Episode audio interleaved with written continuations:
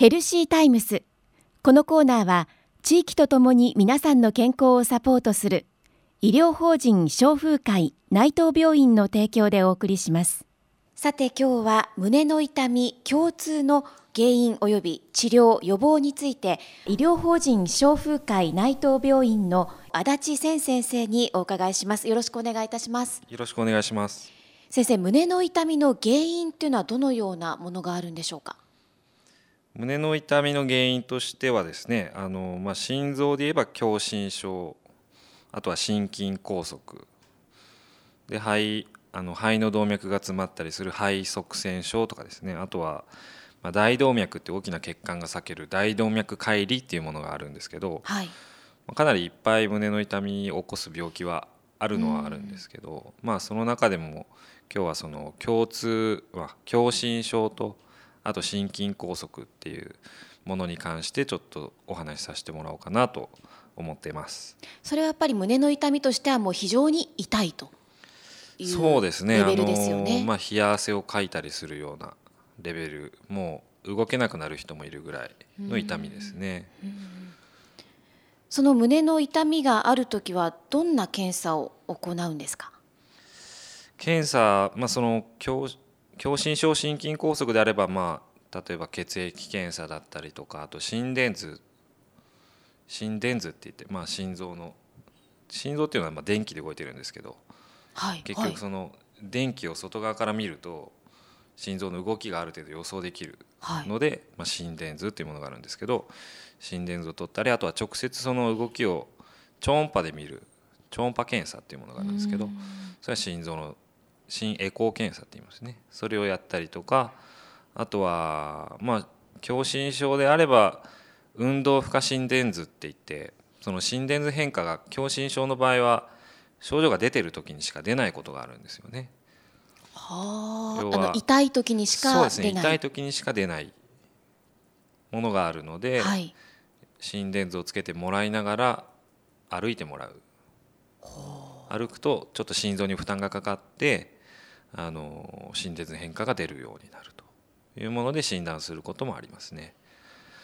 あと最終的にはやっぱりカテーテル検査といってそのまあ狭心症心筋梗塞の原因であるその心臓を栄養する血管があるんですけども、はい、それを直接こう造影する造影検査っていうものがありますけどそれはもう結構大きなところでしかできないような検査になりますね。その狭心症や心筋梗塞の症状が出る出やすい年齢とかっていうのはあるんですか？年齢はですね、まあ、あの女性であれば閉経後とか男性は、まあ、男性であるだけでかなりのリスクなんですけども大体60から60代以降の男性女性特に男性に多いですね。で、えー、実際狭心症心筋梗塞治療はどのようにして進められるんでしょうか？治療あの、まあ、その心狭心症と心筋梗塞っていうまずちょっとその病気に関して話させてもらいたいんですけど、はいはい、その心臓を心臓っていうのは全身にこう血液を送り出すポンプの役割をしてるんですけれどもそのポンプは心臓の筋肉によってあの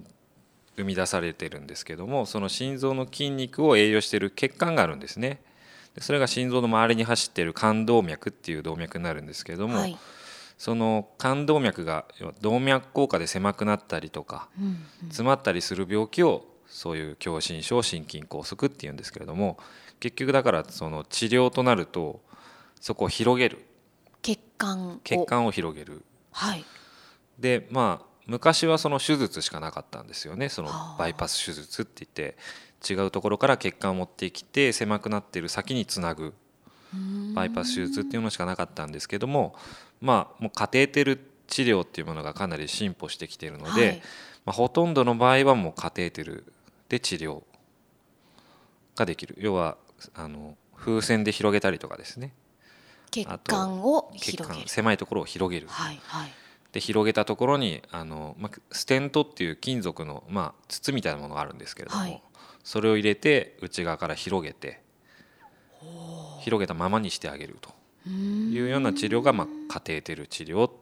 ていうもので、それであればその手術と違ってもう2泊3日ぐらいで終わっちゃうようなものになります、ね、そのじゃあ患者さんの体への負担も少ないということ負担はかなり少ないですね。あ。のまあ、手術であればやっぱり23週間はリハビリがいるんですけど、はい、そのカテーテル治療であれば、まあ、平坦すればその日にも帰れますし翌日に帰れたりとかもするようなほとんど、まあ、日常生活に支障がないというか後遺症もほとんどないですね。あと体の結局手術と違ってあのカテーテルという細い管を入れるだけなんで、はい、手首の血管から簡単に治療できたりする。手首から入れるんですか？手首ですね。大体ほぼ手首。その狭心症や心筋梗塞は予防ってできるんですか？予防はですね結局その心筋梗塞をの原因としたらやっぱりその冠動脈に動脈硬化を起こすことが原因になるので、はいうん、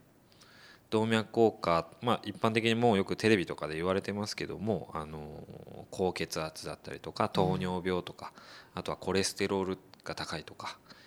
あとタバコを吸うとかですね。そういうまあいろんな、まあ、成人病って言われるようなものですね、はい、そういうものをできるだけならないようにする。なってしまったらそれをできるだけしっかりお薬とかでコントロールするっていうことがまあ予防になりますね。今日は胸の痛み共通の原因及び治療予防について医療法人消風会内藤病院の足立千先生にお伺いしました。ありがとうございました。ありがとうございました。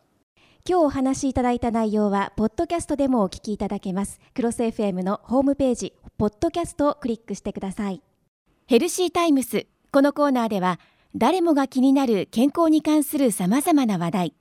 睡眠や禁煙正しいダイエットなど身近な話題を医療の見地からお話しします。また久留米大学のがんペプチドワクチンの話をはじめがんに関する最先端医療についても解説していきます。健康な生活は正しい知識から来週もぜひお聞きください。ヘルシータイムス。このコーナーは